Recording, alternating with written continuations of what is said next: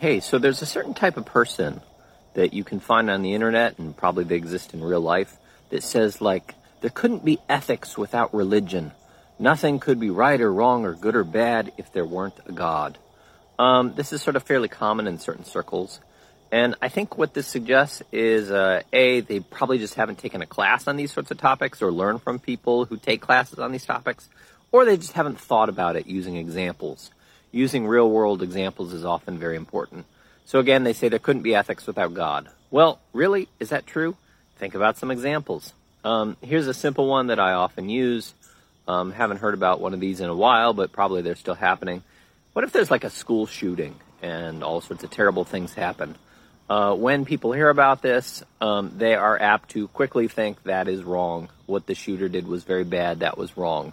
Um, they might not feel a whole lot about it anymore because they're just so burnt out on it. But they think what the shooter did was wrong.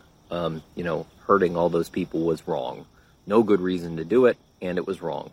So the question, though, is we can ask why. Like, why was it wrong?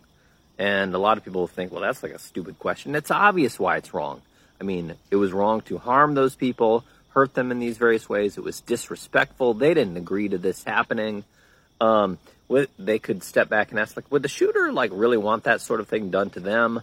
Um, so the shooter is like uh, being arbitrary and inconsistent and not following rules that they would want to apply to themselves.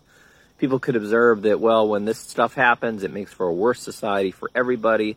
They could give all sorts of reasons why uh, the action is wrong. Um, now, going back to the person who says that who says that no, those actions would be wrong only if God commands us to not do them, or only if God is displeased when we do them. Well, here's the question Why would God command us to not be school shooters? Why, if there were a God, would God be displeased with school shooters? Um, here's the dilemma there's either an answer or not. There's either a reason why God would command that or not. If there's no reason, then it's just like a random arbitrary thing. I don't know, he just like flipped a coin. That doesn't seem right. That isn't right. However, if there are reasons why God would command people to not be school shooters, be displeased, well, what are those reasons? Those reasons are all the things that people mentioned a few moments ago. Um, you know, it's harmful, it's disrespectful, it's mean, it's arbitrary and inconsistent. Um, there's all sorts of reasons. So those reasons would be why God would command us to not do this.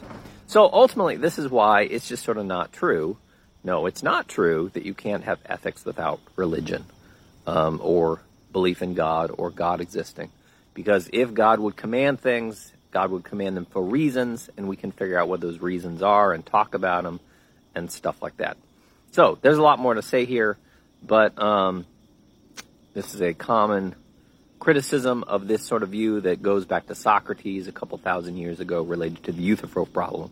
Oh, let me throw in one more little thing people sometimes respond, well, doing those sorts of things is contrary to God's nature, God's essential nature.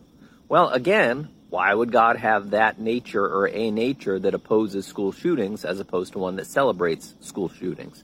There's either a reason or not.